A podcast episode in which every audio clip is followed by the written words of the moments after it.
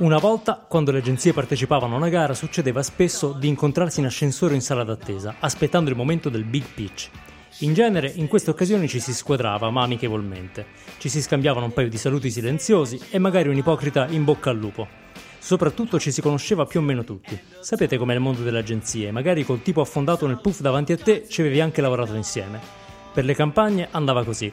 Per il content è un po' diverso. Le aziende coinvolgono ancora tanti partecipanti, ma se ci dovessimo incontrare in una sala d'aspetto non ci riconosceremmo, perché veniamo da mondi molto lontani. Nel nuovo scenario del content marketing sugli immaginari puff della competizione ci sono agenzie, poche, ed editori, tanti. Sempre più testate stanno diventando macchine da content, che vendono le proprie penne e il proprio tone of voice al miglior offerente. E le agenzie di content marketing Beh, credo che facciano un lavoro un po' diverso, ma spesso è difficile capire qual è la differenza. Facciamo un po' di chiarezza.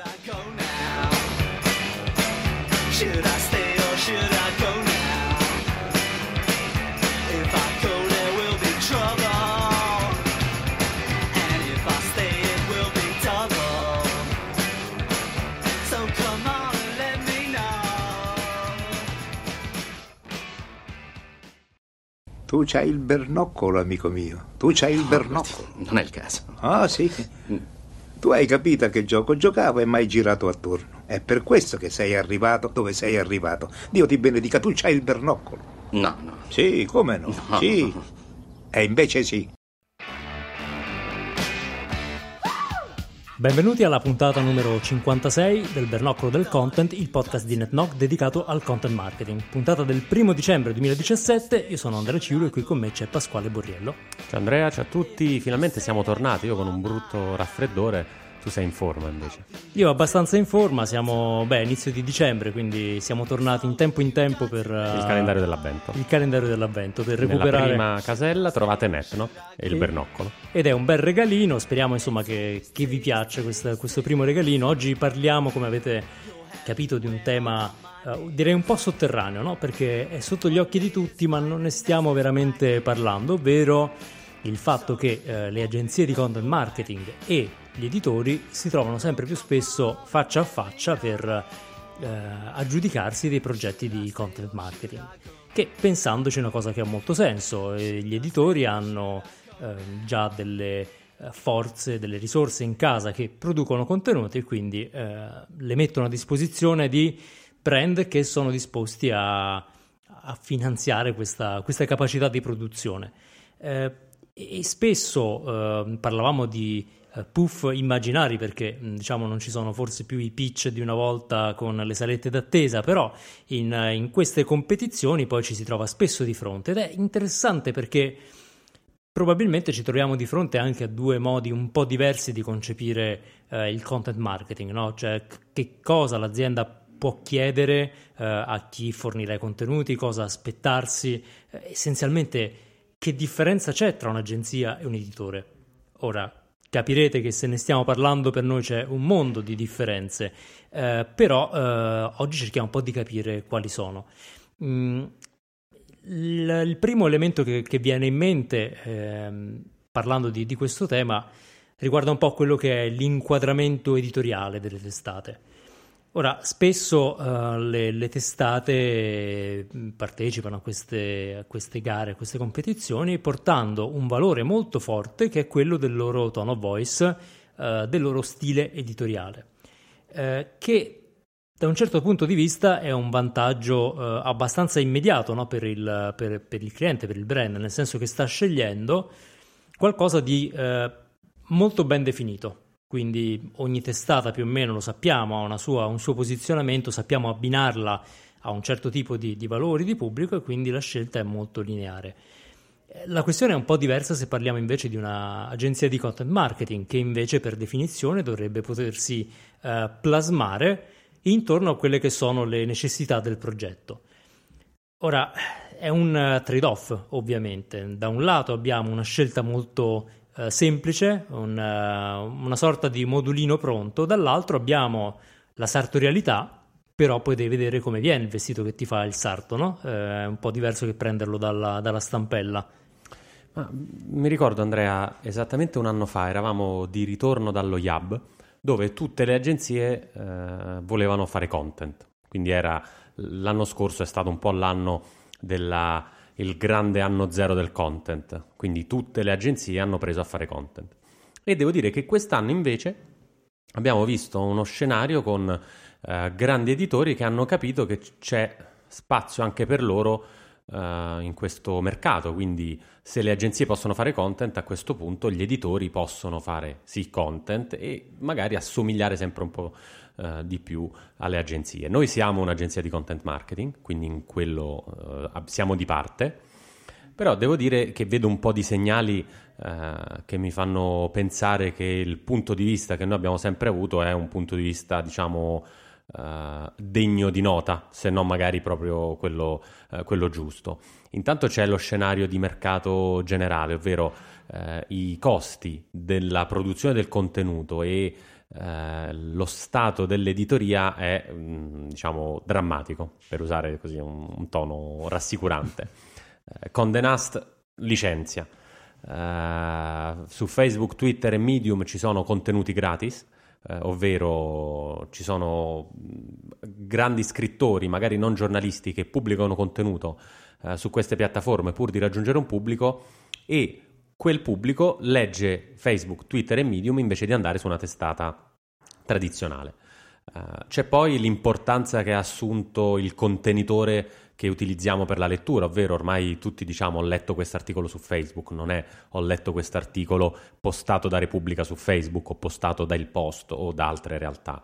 Quindi eh, quello che è il contesto editoriale eh, dal quale eh, il, il, pubblico legge mh, mm, è diventato un, diciamo, ha assunto una tale importanza che neanche i grandi editori riescono più a salvaguardare un proprio brand, quello che dicevi prima, no? L- magari una qualche autorevolezza del, del brand editoriale, la capacità che ha un brand che fa questo di raggiungere il pubblico con maggiore credibilità è messo duramente a repentaglio dal fatto che ci sono delle piattaforme che disintermediano completamente eh, anzi intermediano se vuoi, eh, per cui io leggo Facebook, non leggo il contenuto creato da Repubblica per Facebook. Quindi se Repubblica decide di postare su Facebook sa che il lettore diventa un lettore di Facebook e non più un lettore di Repubblica, magari gratuitamente, nonostante un po' di tentativi eh, che sta facendo Facebook di eh, mettere a disposizione dei paywall all'interno della piattaforma che diciamo, personalmente ritengo saranno uno degli esperimenti che falliranno miseramente, tant'è che già non se ne parla più. E poi c'è tutto un trend di eh, editori nativi digitali che stanno riscoprendo eh, la carta, il mondo editoriale tradizionale, perché con il digital non si campa eh, ovvero con la pubblicità sulle pagine delle testate digitali non si riesce ad andare avanti, non, eh, diminuisce il valore della raccolta pubblicitaria, così diminuisce il valore del singolo articolo, può essere pagato meno, per cui siamo arrivati ormai a un articolo su una testata anche importante pagato 20-25 euro eh, al giornalista eh, che tipo di lavoro potrà mai fare, quanto ci può scrivere, ehm, quanto tempo ci può mettere eh, per scrivere quell'articolo perché possa essere redditizio e perché possa campare facendo lo scrittore e quindi il giornalista in questo caso. È evidente che diciamo un abbassamento della qualità complessiva, quindi meno controllo, eh, notizie che vengono ripostate così e tante tante eh, news pubblicate solo perché bisogna fare page views, non è un qualcosa che può andare nella giusta direzione. Per, finanche eh, quei fighetti di Vice eh, si sono messi negli Stati Uniti insieme a quegli altri fighetti di Vogue per fare un'operazione insieme, cosa che mh, è abbastanza eh, assurda eh, secondo me, cioè sono stili completamente diversi, però un po' il Vogue Uh, mondo condenato della situazione non riesce più ad andare avanti e quindi anche in Italia sono state mh, uh, diciamo spazzate via delle intere testate giornalistiche. Un po' anche Vice ha capito che forse la qualità uh, deve essere la direzione in cui andare. E bella notizia per tutti arrivano i brand e decidono di pagare più di quanto non siano disposti a pagare gli editori finanziati dalla pubblicità. Quindi il brand vuole costruire un proprio pubblico eh, e a quel punto va a cercare chi sa scrivere, quindi chi può parlare a quel pubblico. E qui il mio punto di vista è, eh, se sai che cerchi il pubblico di Vogue o il pubblico di Vice, se preferisci, vai da Vogue o da Vice, pur sapendo che Vogue e Vice avrà un tono of voice preciso. Se invece vuoi creare un tuo tone of voice, quindi vuoi creare un tuo stile, vuoi diventare editore, cioè il brand vuole diventare editore, devi affidarti a una realtà che ha più la modalità di agenzia, cioè utilizza il tuo tone of voice, parte dal tuo brief e va ad erogare quel servizio con eh, i tuoi requisiti. È chiaro che a tutti eh, piacerebbe scimmiottare Vogue o Vice, diciamo, in base ai gusti. Eh, la verità è che Vogue è Vogue, Vice è Vice e voi diciamo non siete nessuno, quindi non, non ha un grande futuro un, una strategia di content marketing in cui un brand va ad inseguire delle testate che tra l'altro faticano anche a mantenere una loro identità sul pubblico più giovane. Quindi a quel punto la verità è che eh, il pubblico giovane, io pubblico giovane, non me ne frega niente di chi sta scrivendo. Se l'articolo è ben fatto, lo so perché tutti i miei amici Facebook lo condividono e forse non so neanche chi l'ha scritto. Questo è un vantaggio perché se è un brand ad averlo scritto, bene, bravo brand, se è un editore, bravo editore, però io sicuramente que- un, diciamo, queste due realtà sono accomunate dal fatto che io quel contenuto non te lo pago. A quel punto il brand vuole costruirsi un audience e monetizza in un altro modo, ecco che può diventare la strada vincente. In questo eh, noi stiamo notando anche un'evoluzione da parte dei brand nell'approccio al content marketing. Come dicevi c'è stata un'esplosione eh, anche nella consapevolezza delle possibilità del content marketing. Diciamo che un paio d'anni fa eh, il content marketing era effettivamente una voce abbastanza marginale nelle preoccupazioni dei reparti marketing e quindi veniva sfruttato principalmente con operazioni molto piccole, molto eh, tattiche, forse anche poco ambiziose, proprio perché era il famoso eh, piede nell'acqua no? per vedere come sarebbe andato. Ecco, in questa direzione, eh, quindi se l'operazione è molto ristretta, eh, è comprensibile che ricorrere a una testata, eh, un, un, magazine, un, un editore noto, possa essere una soluzione più rapida, nel senso che eh, la soluzione è pronta, eh, io non devo costruire nulla, non voglio eh, creare una mia audience, non ho il tempo né le risorse di creare un progetto che possa dire mio eh, e quindi rubo un po' di ehm, visibilità magari, perché magari c'è anche un po' di audience e di eh, saperci fare con quel pubblico da Vogue, da Vice, da, da chi altro sarà. Quello che però vediamo sempre di più è che i brand hanno capito l'importanza strategica del content marketing nel lungo periodo e nel lungo periodo vuol dire che non faccio una piccola campagna, ma creo un asset importante eh, creato per durare, per quanto possa durare un asset nell'epoca digitale, ma comunque per durare un po', eh, e sarà un asset che si distinguerà da eh, altre testate, da altri magazine, al punto da poterci competere. Ecco, un brand ambizioso dovrebbe creare un magazine che punti a competere con i magazine che invece sono puramente editoriali, perché questo è il livello uh, di contenuto che uh, il lettore si aspetta. Ora, se veramente un brand vuole competere, quindi creare un magazine che si legga uh, non perché semplicemente è più promosso degli altri, ma perché è più interessante da leggere, ecco allora forse rivolgersi a quelli che poi saranno i tuoi futuri competitor può essere un po' strano eh, in questo senso un approccio più da agenzia che eh, forse un domani svilupperanno anche gli editori, chissà, eh, vari- variando di più il proprio approccio, eh, va invece più in questa direzione, cioè crea un asset che è solamente mio, con un suo tono voice, con un suo progetto, qualcosa di interamente nuovo che sicuramente mi richiede un periodo di startup più lungo, eh, perché non è out of the box come può essere creami un duplicato device, eh, ma che proprio per questo motivo va a prendere una nicchia molto più precisa e può durare molto più tempo. Quindi se dovessi fare un pronostico, anche se è meglio farne meno possibile, specialmente a fine anno li fanno tutti, è che eh, i brand sempre più cercheranno dei prodotti eh, di content sartoriali. Uh, e questo richiederà tanto più lavoro che siano agenzie o che siano editori che vogliono effettivamente dare del valore in più e sempre meno si accontenteranno, si dovrebbero accontentare direi, uh, delle soluzioni invece uh, one size fits all, no? Ma sì, anche perché se vai da Vogue, giusto perché se no nominiamo troppo spesso. Ci diamo le varie, se no sembra se che... vai da Vogue e gli dici che mi fai una cosa come quella che fai sul tuo sito o che fai sul tuo... Secondo voi come verrà? Nella migliore delle ipotesi sarà un, uh, un qualcosa che scimmiotta l'originale, non, ma- non avrà mai la forza dell'originale. Se proprio un brand vuole fare una cosa come Vogue, a quel punto metta i soldi sul tavolo, si cominci a fare delle offerte a chi lavora in Vogue e diciamo perché non assumerlo proprio? Cioè, ok, prendo il chief editor di Vogue Italia, lo acchiappo e me lo metto in casa e allora mi, mi ricrea Vogue. Questo ha senso, non che vada a commissionare all'editore di turno un qualcosa che scimmiotterà magari il, eh, il sito, la testata, la, la rivista, il, non dico il quotidiano, ancora magari non siamo arrivati a questo del, eh, diciamo, del caso. Però devo dire che un po' le agenzie hanno una, una responsabilità e la mia previsione sul, sul, 2018, la tua riguarda gli editori, la mia riguarda le agenzie, così siamo pari e patta. Sarà che le agenzie devono dimostrare che riescono a creare quel contenuto, che riescono ad essere forti quanto gli editori che fanno questo di, di, mestiere, ovvero per quegli editori che non stanno ancora pensando alla carta o alla pubblicità come unica fonte di sostentamento, a loro, diciamo, ehm, le realtà più importanti, i brand più importanti si rivolgono per scimmiottare grosso modo lo stile che adottano eh, per, il, per il proprio magazine, per la propria testata e lo fanno perché la leggono quella testata. Un'agenzia, cosa leggi di un'agenzia? Il blog?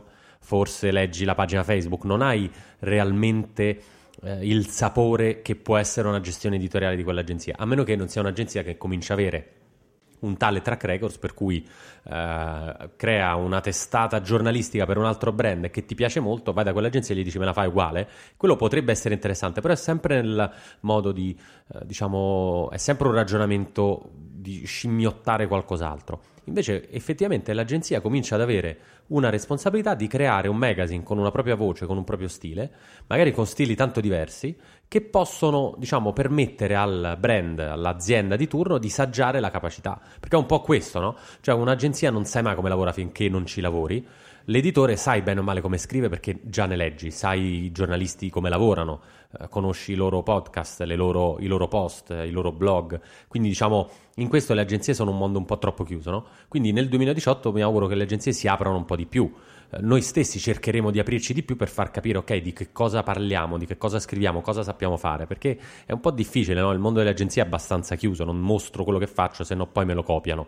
Viceversa, gli editori in questo ci stanno insegnando che la copiare è buono perché se c'è qualcosa di figo lo riprendo, lo faccio anch'io, magari migliorandolo, non cercando di scimmiottarlo far, diciamo, per, per, farlo un po' peggio.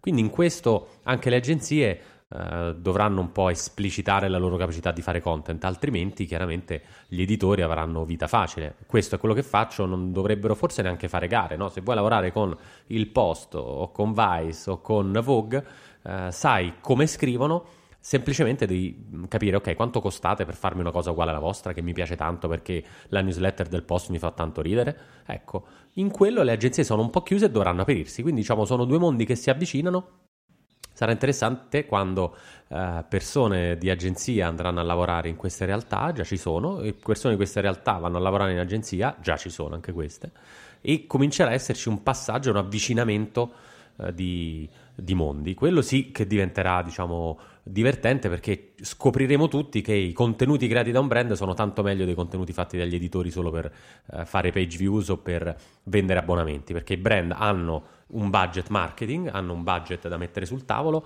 e hanno solo a cuore la qualità, non vogliono fare, non vogliono fare altro. E questa è la rinascita del content. E aggiungerei prima di chiudere che c'è poi un ultimo miglio su cui ci sarà molto il confronto perché fino adesso abbiamo parlato solamente di fornitura di contenuti, ma ricordiamoci che poi content marketing ha dentro di sé due parole, la seconda è marketing e quindi c'è una, uh, un attacco, una, un approccio anche a tutto quello che è conversione, risultato, ovvero eh, ok, conquisto un audience, ma poi che ci faccio? Ma dove la porto? Ma che senso ha quel contenuto rispetto al mio prodotto? Ecco, in questo le agenzie partono un po' avvantaggiate perché è una materia che hanno sempre masticato, eh, gli editori un po' meno, è qualcosa che probabilmente impareranno a fare anche bene.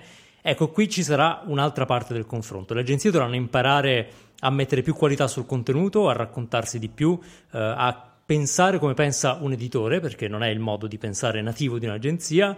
Gli editori forse dovranno invece imparare dalle agenzie a porsi qualche problema in più e quindi dire ok, l'articolo è bellissimo, lo leggono in tanti, ma questo poi è coerente con la strategia di marketing del mio cliente?